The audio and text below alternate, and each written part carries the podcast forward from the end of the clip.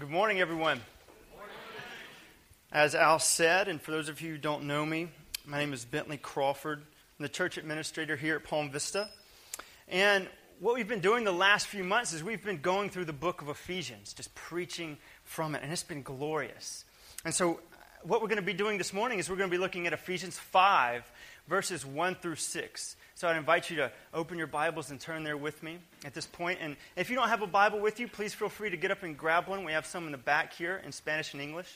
Also, if you have one uh, on your phone, please feel free to use that as well.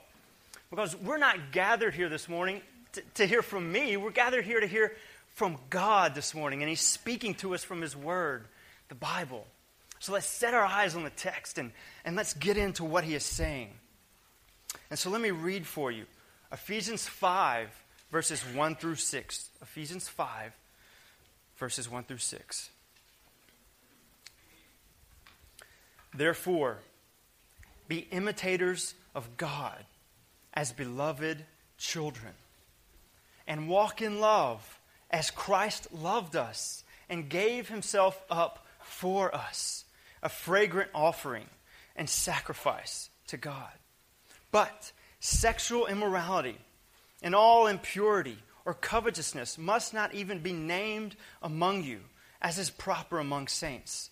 Let there be no filthiness, nor foolish talk, nor crude joking, which are out of place, but instead, let there be thanksgiving. For you may be sure of this, that everyone who is sexually immoral or impure, or who is covetous, that is, an idolater, has no inheritance in the kingdom of Christ and God. Let no one deceive you with empty words, for because of these things, the wrath of God comes upon the sons of disobedience. Amen. Well, would you pray with me for God's help this morning? Let's pray. Oh, Lord, we confess how easy it is for us to arrive here on Sunday mornings, Lord more interested in other things than meeting with you, interested in the, in the people we're going to see, the task we need to do, or maybe just in maintaining appearances or just getting through the service. Lord, forgive us. We ask now that you would focus our minds and hearts on yourself, God. That you would give us ears to hear, and eyes to see, and minds to understand, and hearts to know you, Lord, this morning and what you are saying to us. Oh God, build your church this morning. Holy Spirit, work in us. We pray in Jesus' name. Amen. Well, each of us here has had to make numerous choices over the course of our lives. We've had to decide which path we'll choose on a variety of issues. Uh, some of them larger scale, like where am I going to college? Where am I going to live? Uh, should I pursue that job or, or take that promotion? And then many of them on a smaller scale, like which internet provider am I going to go with or where are we going to eat today? Regardless of the types of decisions that we've made, the fact remains that, that we've all had to make choices. We've had to weigh the options, we've had to follow a certain path. Many times, though, we've had to make these decisions without knowing all the details, without knowing exactly where the path is going to lead. I'm sure there's many of us who, looking back, we would have made certain decisions differently. Like, I, I wish I would have taken that job opportunity, or, man, I shouldn't have eaten that. but in our passage today, Paul is showing us a fork in a road, in the road. And there are two paths that we have to choose from. But he isn't leaving us in the dark as to where they lead. And to be sure, God is calling us to walk a certain path, but He's revealing to us beforehand where it is going to go. And so I believe that what He is showing us this morning is this if you put my main point up on the screen that beloved children walk in love, not lust. Beloved children walk in love, not lust. Now, when this, when this word lust is thrown out there, I realize that it's going to land on each of you a little differently. Now, some of you hear that and think, yes, Bentley, preach it. I need help here desperately. Your mind immediately goes to the sexual side of lust. Well, friend, there is indeed a message here for you this morning. Others of you, maybe some women, may be thinking, ah, I guess this sermon won't really affect me.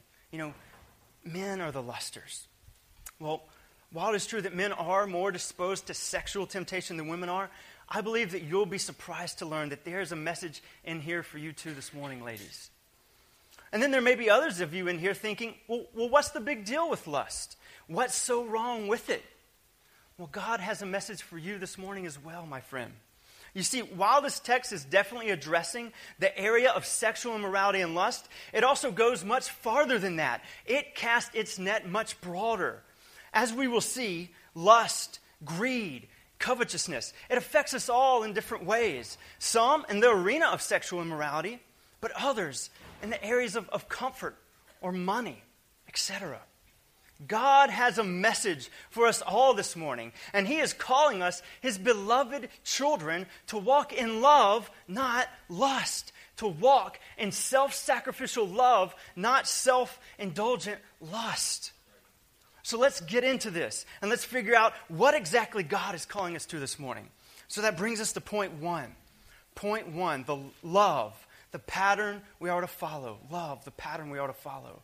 So if you'll look with me at verses 1 and 2, in verse 1, Paul says the following Therefore, be imitators of God as beloved children. Well, I don't know about you, but to me, this verse just comes right out of the gate swinging. Be imitators of God. When we conceive of God in our minds, there's so many awesome and wonderful and fearful things about Him. How in the world are we as humans supposed to be able to imitate Him? Is he calling us to do the impossible? Is this some type of tease? Isn't this cruel of God to demand this? Well, I think there are a few clues in this verse and the ones surrounding it that can really help us here. And the first, if you'll look with me, is that we are to imitate God how? As beloved children.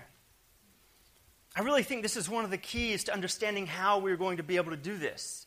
If you'll remember with me, in Ephesians 1 5 at the beginning of this series, God, in love, predestined us to be his adopted children through Jesus Christ. We weren't originally God's children. In fact, we were his enemies. But God, in his redeeming, self sacrificing love for us, made us his children through faith in Jesus Christ. And now, as God's beloved children, we are called to imitate our Father, as any child tries to act like and imitate a loving parent. Even our sweet little daughter, Lila Grace, who's only two and a half years old, will, will imitate us. It's natural. As we love her and hug her and talk to her, she in turn begins to more and more love us and hug us and others and, and talk more like us. Unfortunately, she also picks up some of our bad habits as well. You see, when Paul says that we are to imitate God as beloved children, he is speaking to our identity, who we now are in Christ. And this immediately reminds us of everything we learned in the first half of Ephesians, chapters 1 through 3. Those chapters were all about who we are in Christ. And then this word, therefore, here at the beginning of our passage, reminds us as well that this is not a standalone passage, nor is this a standalone sermon, but all that we've been reading, all that we've been studying, is linked together. So we must remember what he has said previously, especially in the section that we're in, where he's just giving us one directive after another, and it's easy to forget where we've been. You see, all of Paul's exhortations or imperatives that we've seen in the last few weeks, starting with chapter 4, and that we will continue to see, they're all rooted and grounded in all the indicatives of chapters 1 through 3. For example, in 4 1, he exhorts us to live lives that are what? That are worthy of the calling we've received. And then here in this passage, in 5 1, he's urging us to be imitators of God. How? As beloved children. You see, he is urging us to live in light of what God has done for us, to be who we are. And so, even at the end of the section that Al preached from last week, as Paul was giving explicit directions on what to put off and what to put on, he ended with this phrase in Ephesians 4:32. He said this, "Be kind to one another, tender-hearted, forgiving one another, as God in Christ forgave you." See, our forgiving is to be patterned after and empowered by God and Christ forgiving us. And so we are actually able to imitate God because of all that God has already done for us. And we're called to imitate Him not as forced slaves to some intolerant tyrant, but to imitate Him as beloved children. Children who have had love freely and undeservedly lavished on them. And so the question for us is this As God's child, do we desperately want to be more like Him? Are we eager to learn about who He is and how He has acted? The way that children learn to imitate their parents is by being with them, by studying them, and learning from them. So, do we know God's great love for us? And does that drive us to want to act more like Him? Are you spending time with Him, friends? Are you studying your Father and the way that He has acted? Listen, there are many ways that we can't even come close to imitating God. His creating out of nothing ability, His omniscience or omnipotence or omnipresence, just to name a few. And when it comes to some of His attributes that we can actually imitate, well, many times we might prefer to imitate God in His wrath or his justice, you know, maybe his anger.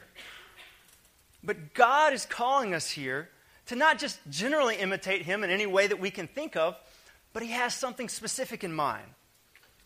And this is it to imitate him in his gentle, kind, forbearing, forgiving, self sacrificing love. And we see that here. We see it looking backwards to the previous verse, as I just mentioned, and Paul makes it even more clear in the next verse, where he spells out for us exactly what he means when he calls these Ephesians to imitate God. So look with me at verse 2. And walk in love as Christ loved us and gave himself up for us, a fragrant offering and sacrifice to God. So God is calling us and Paul is exhorting these Ephesians to imitate God specifically through walking in love. See, Paul's exhortation here is that we would walk in love. This word walk here, it has this idea of, of a life of love towards one another. It should be the regular and characteristic way that we relate to one another. And this love that we are to walk in, this love that should be an ongoing and growing characteristic in our lives is patterned after and made possible by Christ's love for us. Read with me again in verse 2 and walk in love as Christ loved us and gave himself up for us. The reason why I said that it's the pattern as well as what makes it, as what makes it possible, that it's not only the pattern, but it's also the power, is because the Greek wording here behind the word as where it says, walk in love as Christ loved us, it not only carries with it this idea, this comparative idea of an example that we ought to follow, but it also has this idea of a causal force. Christ's love for us and his giving of himself up for us, it's not only the pattern that we're called to follow, but it's also the power that makes it possible. It's the power that makes our pattern following possible. And so if you're asking me, Bentley, how in the world am I supposed to be able to imitate God and walk in love? The answer is, is that through the, it, it's through the power that comes to you through the death and resurrection of Jesus Christ. That's how. And so we're going to come back to that later on. But just as Jesus' love for us and his giving of himself up for us is the power that makes our walking in love possible, it is no less also the pattern that we're called to follow in our love for one another. And so, if Christ's love for us is the pattern that we ought to follow, well, then we need to dig deep into this verse 2 here and figure out exactly how it is that Christ has loved us. So, look with me again at it. Verse 2 And walk in love as Christ loved us and gave himself up for us, a fragrant offering and sacrifice to God. So, according to this verse, how did Christ love us? By giving himself up for us. He gave himself up for us. Well, this is something that we glory in and we love here at Palm Vista, right? The gospel of Jesus Christ, the doctrine of his substitutionary death on the cross in our place, bearing the wrath of God that we also justly deserve. But something that we may not think of as often is the mentality of Christ in all of this. What drove him to the cross? Did God the Father force him to it? Was he doing it in some slavish obedience to the Father? Well, what we've seen in this verse and what we've seen earlier in Ephesians is that just as the Father has loved us, so has Jesus loved us. He himself loved us. And what is so key here is that this word gave in verse 2, it has this idea of a willing giving over of himself. Christ handed himself over to death for his people. He took the initiative. He laid down his life of his own accord. No one forced him, no one took it from him. He was the willing victim in our place. He gave himself up for us. And going even farther, Paul explains his giving up of himself this way in verse 2 a fragrant, a fragrant offering and sacrifice to God. Well, this takes us back to Old Testament themes. God commanded his people Israel in the Old Testament to make all sorts of offerings under the Old Covenant. And then over and over again in books like Exodus and Leviticus and Numbers, he talked about these sacrificial offerings of animals as pleasing aromas. And then as you move through the Old Testament, God begins to issue rebukes to his people because sometimes they weren't even offering the prescribed sacrifices. And then at other times, they would offer the sacrifices, but their heart would be far from God. And so you get statements like this one. I'll read it to you from the Lord when he rebuked Saul through the prophet Samuel in 1 Samuel 15 22. He said the following And Samuel said, Has the Lord as great delight in burnt offerings and sacrifices as in obeying the voice of the Lord? Behold, to obey is better than sacrifice, and to listen than the fat of rams. And so we see here that a sacrifice that is pleasing in God's sight is not some rote obedience and performance of duties, but it is obedience that is from the heart. Christ's sacrifice of himself on our behalf it had merit because of who he was, God, but it was pleasing in God's sight because of his self sacrificing willingness from the heart. Christ willingly gave himself. He didn't just give his time or his talents or his money, but it was a wholehearted, obedient, willing giving over of himself. And this, my friends, is what God is calling us to do. God is calling us to an ongoing, ever increasing life of self sacrificial, wholehearted, willing love for one another. And so, when things come up, when we have the opportunity to help one another, when we are acting, interacting with our friends or family, maybe even our neighbors, are we going to moan and groan about the cost that it's going to be to us? Or are we excited about the benefit that it's going to provide the other person? As we willingly sacrifice our time, our comfort, our money, even our very selves. Or are our actions more dependent on how it will affect our comfort? Like when the call comes late at night and someone needs your help. Or are they dependent maybe on whether the other person deserves it or not? Like that person who has made our blacklist or just doesn't provide us mutual benefit. Are we loving in, a way, in, in, the, in the way that Christ loved us? Undeserved, free, yet costly love? I believe that God is asking us, asking us this question this morning. However, friends, we have a problem, don't we?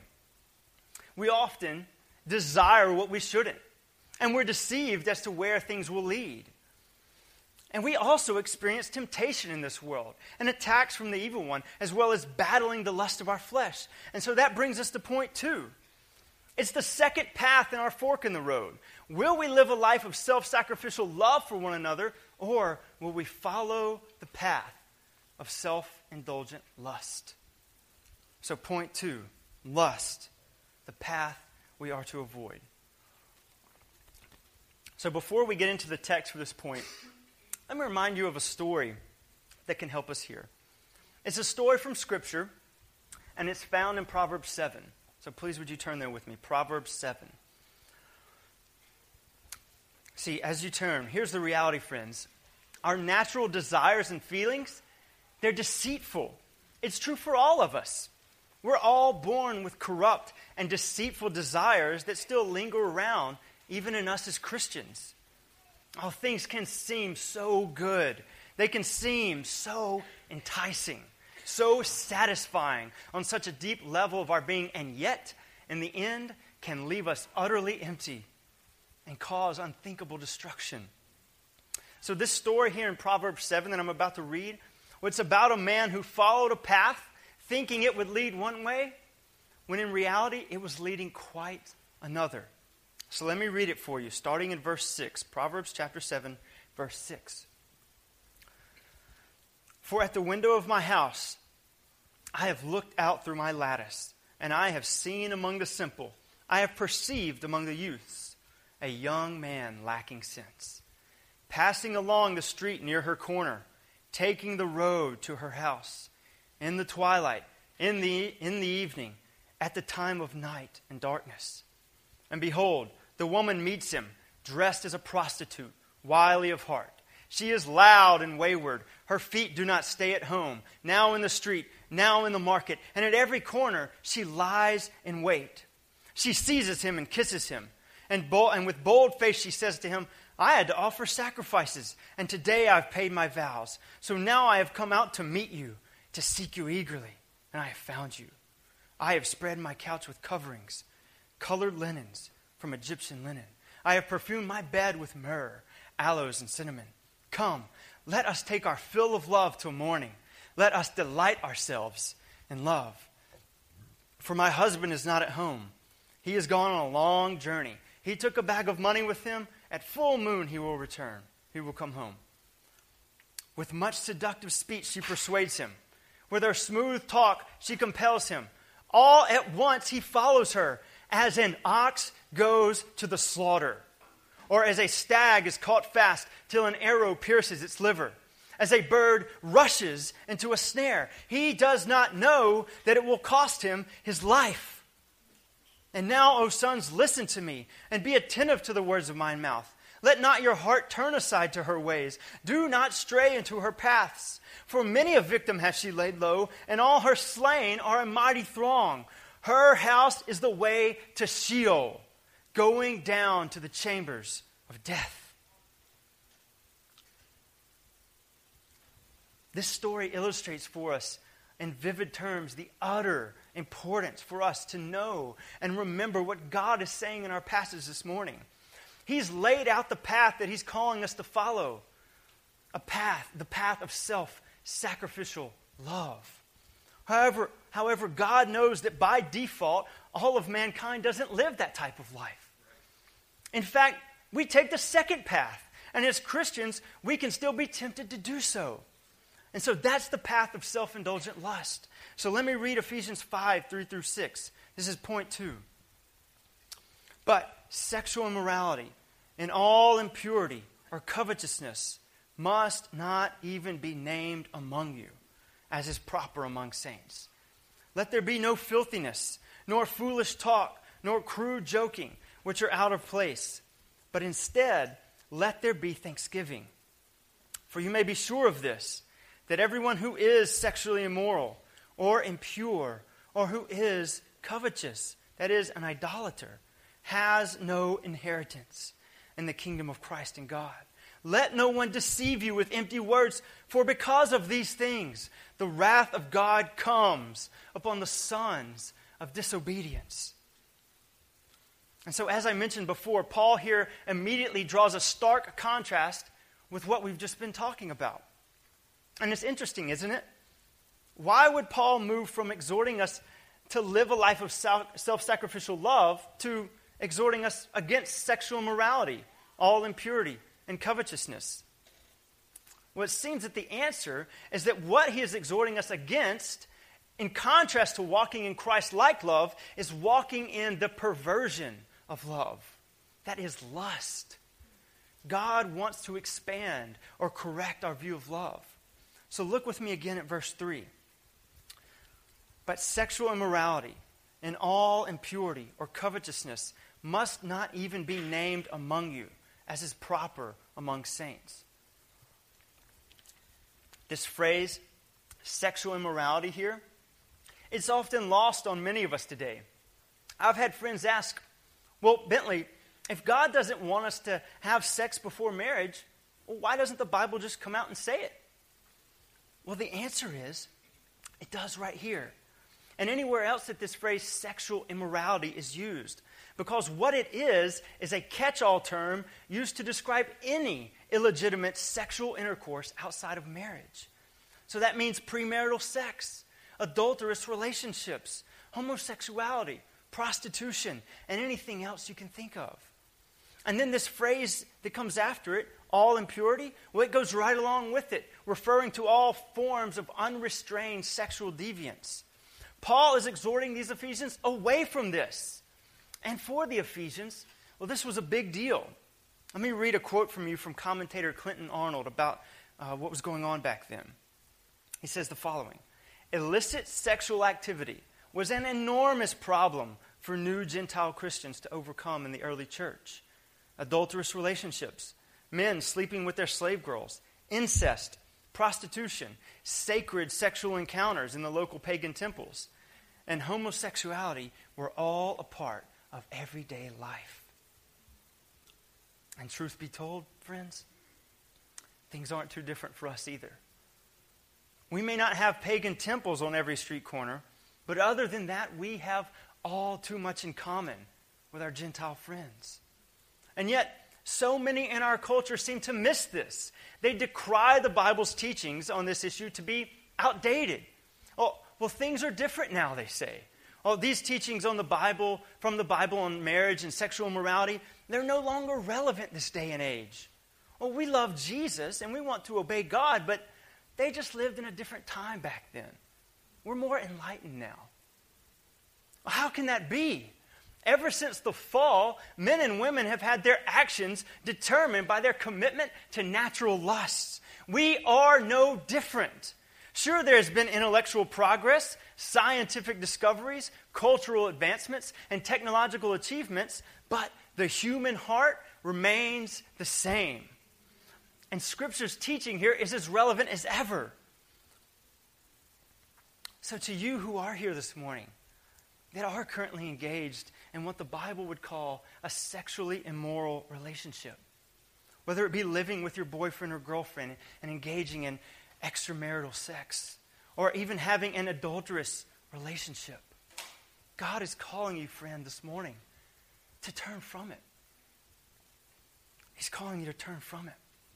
And so, as Paul lists out these vices of sexual immorality, and all impurity, the third thing he mentions moves him from the outward actions to their inner spring, covetousness, i.e., greed.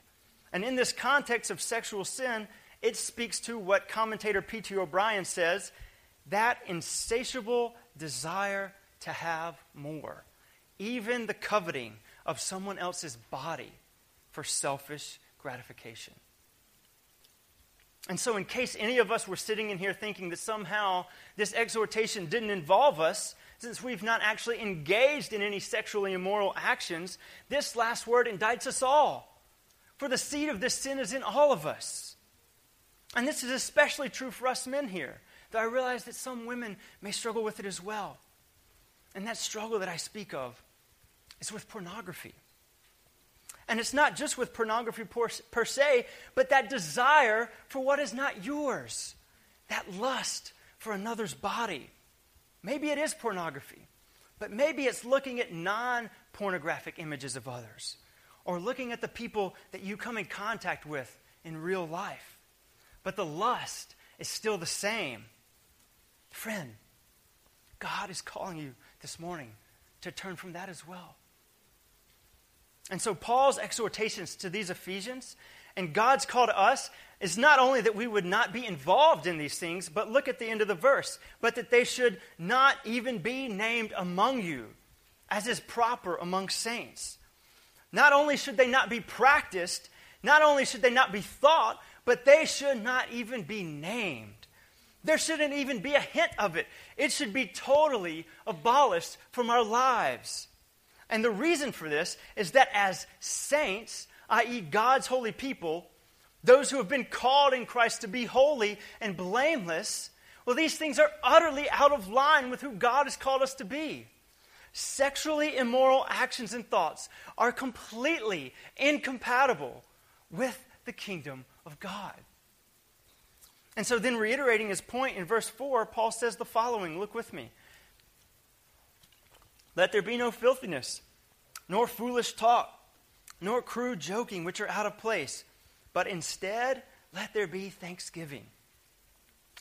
It's as if he's saying, Well, in case you didn't get my point about it not being named among you, let me make it more clear what I mean. All of these words here referring to ways of talking, filthiness, foolish talk, crude joking. In this context, they specifically refer to the realm of sexual immorality. And instead of this, God is calling us to thanksgiving. Instead of having our minds filled with worldly immorality and vulgarity, are we thankful for the great gift God has given us in sex within a proper marriage relationship? Are we fighting to have that way of thinking fill our minds? You see, we help to perpetrate and promulgate sexual morality if we talk about it in filthy ways, or chat about it as if it were normal, or make jokes about it. One of the things that this does is it reveals that we are making light of something that God considers serious. Just as in Paul's day, so in our day, sexual morality is made light of everywhere on the TV, in the movies, in music and books. The overwhelming message is do it. Go for it. There's nothing wrong with it. In fact, it's wonderful. Follow your heart, fulfill your desires. And we don't have to look to the world for this message either, because often it's coming from our own flesh as well. And so here's where the application might come home more to some of you ladies here. Although this is certainly true for us guys as well. And men, we need to lead here. Because often we expose ourselves to things that we shouldn't. We may not be actively involved in committing sins of sexual immorality. We may not even mention it in sinful ways. However, one thing many of us do without even realizing it is, is sometimes willingly and even sometimes delightfully exposing ourselves to other people engaging in sexual sin or talking about it. We can easily watch TV shows and movies or listen to music that fills our minds with graphic images and ways of thinking that, as I mentioned earlier, are totally incompatible with the kingdom of God. We may not engage in any of the things that we watch or listen to ourselves, but we'll just sit there and allow ourselves to look on or listen in. It's like we forget to apply the very standards we apply to our lives to the things that we watch or listen to, as if the fact that it's on a screen or on the radio somehow makes it different. We would never allow many of these things to actually take place in our homes. Yet we'll turn the TV on in the living room and effectively do that very thing. We watch and laugh at the very things we might teach our kids not to do, the things we would never want them to practice. And the effects that this has on us over time are destructive. It trivializes sin and it numbs us to its effects. And it preaches a message to our families that runs counter to what we actually want them to believe. So I wonder if God may be calling some of us, some of you this morning, to pay attention to the things that you watch or listen to. Would there be any music you listen to or any shows you watch that are actually doing more harm than good to you and your family? Now, understand that, that one question you may ask at this point is this well, Bentley, isn't this harsh teaching? Isn't this a little strict? A little ridiculous, even? Why would God not, why would God want to keep us from doing something that we want? Why would He not to, want us to have a little entertainment, a little enjoyment? Well, in a culture where we can hardly conceive that something that would bring us pleasure could be bad for us, well, I understand why you would ask that. It's difficult.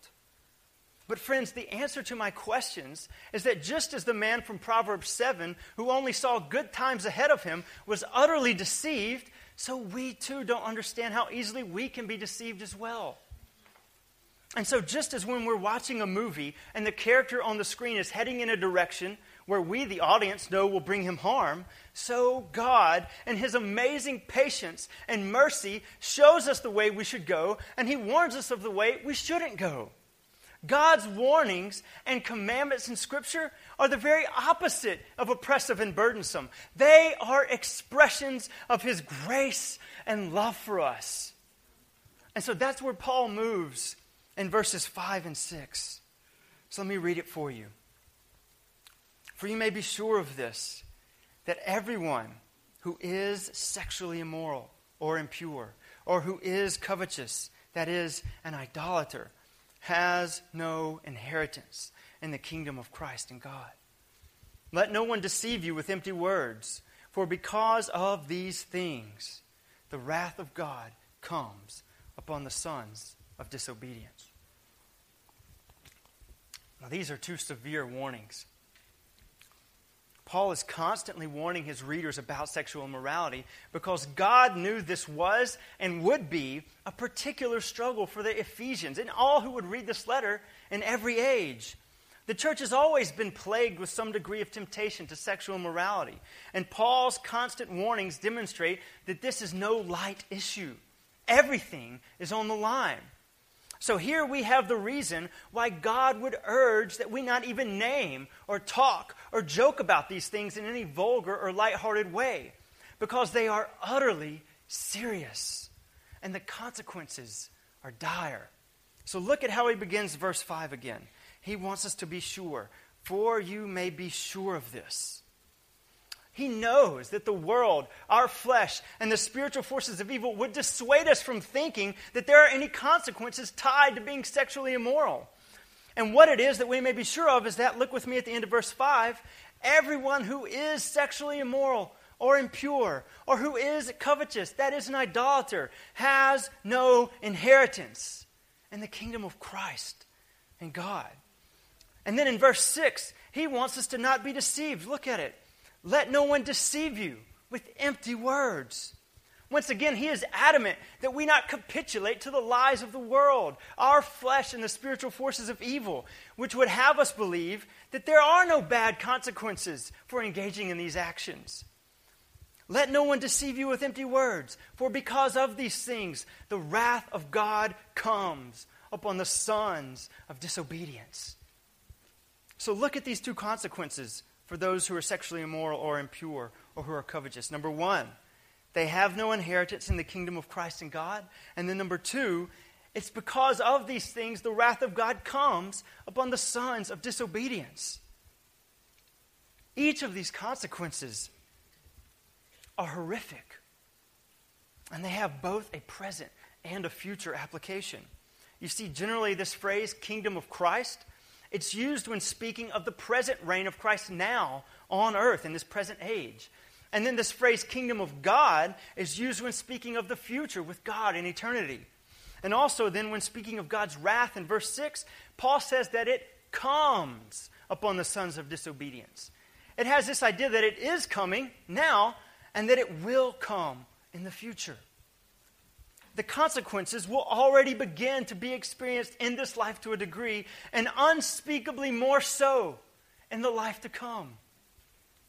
So, friends, I believe that there is a message for at least three groups of us this morning.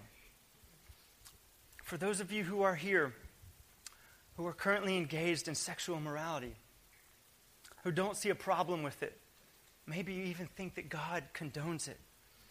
I believe that God's message to you this morning is that he does not condone it. Indeed, if you persist in it, not only will you not have a share of Christ's kingdom now and no hope of God's kingdom in the future, but you will also experience in this life to a degree, and infinitely more so in the next, the burning wrath of God executed for all of eternity. Please listen to him. Heed his warnings and turn from your sin. It's not too late. Repent and believe the gospel of his Son and receive the hope of eternal life. And know the peace with God that comes through Jesus taking the wrath you deserve. Oh, friends, listen to his word and don't be deceived any longer.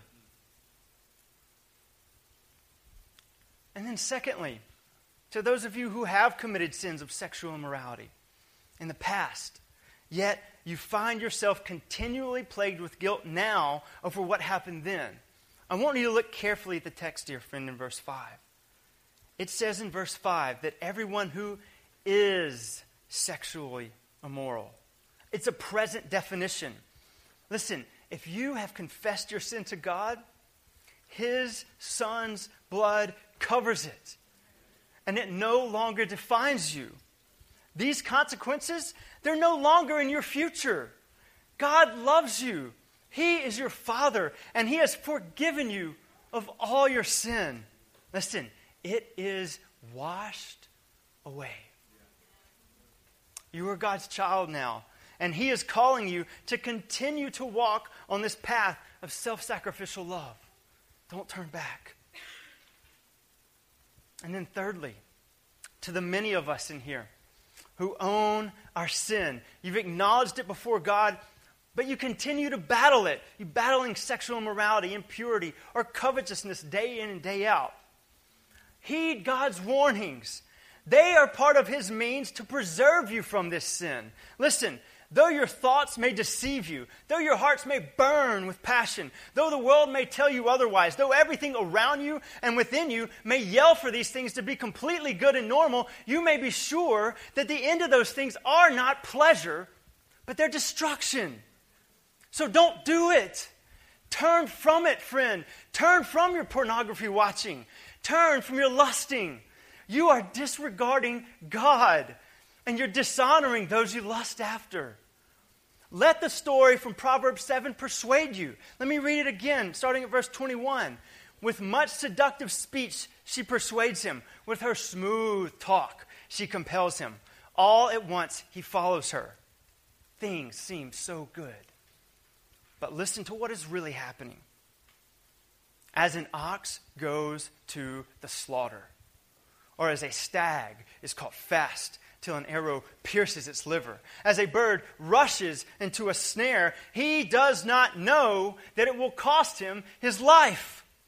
And now, O sons, listen to me and be attentive to the words of my mouth. Let not your heart turn aside to her ways. Do not stray into her paths. For many a victim has she laid low, and all her slain are a mighty throng.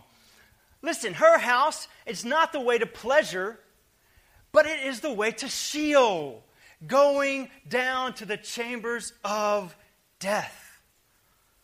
Oh, I know that temptation can seem to look and taste so good, but things are not what they seem.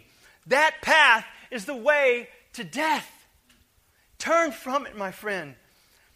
God has given you the power to do so. And that brings us to our conclusion for this message.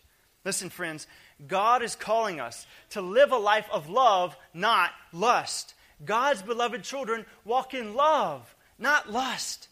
You see, I want to make it abundantly clear this morning that this message is about more than simply not lusting. Engaging in sexually immoral actions or thoughts is simply the most natural overflow of a self indulgent life. God is not simply calling us away from that, but He is calling us into something else. He is calling us to a life of self sacrificial love for one another. This is not simply a call away from sexual temptation and lust and then into a right understanding of sex within a marriage relationship. No, the comparison is, much, is in much broader terms. And this is where this message really comes home to each one of us. Because we all, by nature, we want to live for ourselves. We want to do what we want to do. And we don't like to do the things that are hard or that provide us no clear benefit.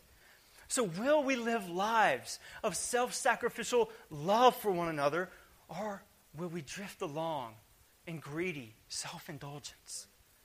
When a situation comes up where someone needs our help, will we be more concerned with the cost that it is to us the discomfort that it brings to us? Or will we be more concerned with the good that it will bring to that person? You see, God is calling us this morning to be givers instead of takers. And so we end where we started. Church, this is where the life is. I don't want us to leave here thinking of only what we can't do, but also of what God is calling us into. You see, for as we lay down our lives for one another in self sacrificial love, we're actually moving away from lust. And there's really no neutral ground here. Any given day, in any given situation, we'll either be drifting towards greedy self indulgence or we'll be heading towards loving self sacrifice. So, which path will we choose to walk down, friends? Which path will we choose? And so, the final question that's no doubt on many of our minds at this point is okay, well, how do I do this? This seems like quite a large task.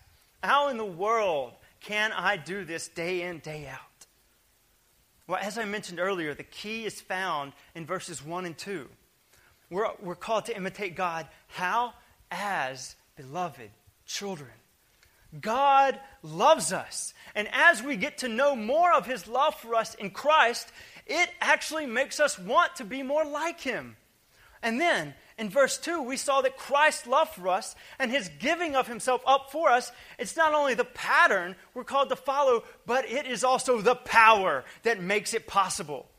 He has given us the power, friends. So if you want to know how you can turn from living a life of lust to living a life of love, look to Jesus.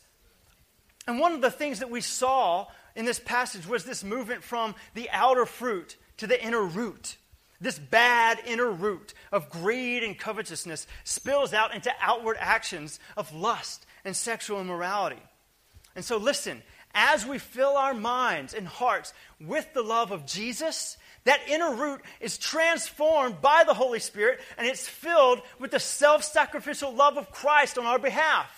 And then what flows out, instead of self indulgent lust, is self sacrificial love that is made possible by and patterned after the love of Jesus for us. So, how can we fill our minds with this love? How can we fill our hearts with it? How can we appropriate this power? Well, here's what we can do we can read His Word. We can get it in our mind, set our eyes on it every day, meditate on it, and ask God for insight. Or we can pray to Him, can cast our cares and our burdens on our Father and tell Him our sin and weaknesses and ask Him for His forgiveness and power, experiencing His kind love for us. And then we can gather with His church. We can come and worship Him each Sunday. We can listen to His word being preached. We can sing to Him in song spending time with Christian friends, our brothers and sisters in Christ. Friends, let us live a life of self giving, self sacrificial love for one another in the power of Christ. Let's do it.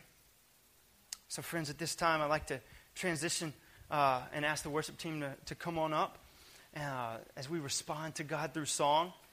And as I do so, I'd like to read to you a little bit of the song that we're going to sing. It's the last song we sang the beginning. It's called A Servant for Your Glory. Let me read some of the verses to you. Verse 1 is kind of the pattern. The King of all creation, cloaked as God in human form. Listen, a servant he became.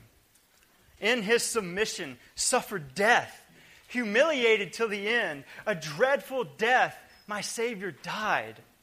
And then, kind of the next couple of verses, the power. In his great love, he sent his only Son to redeem my sinful soul. Christ exemplified a grace beyond compare, gave his life to save my own. And then the chorus this is our plea, friends. Put in me the mind that lives in Jesus Christ. Make me a servant for your glory.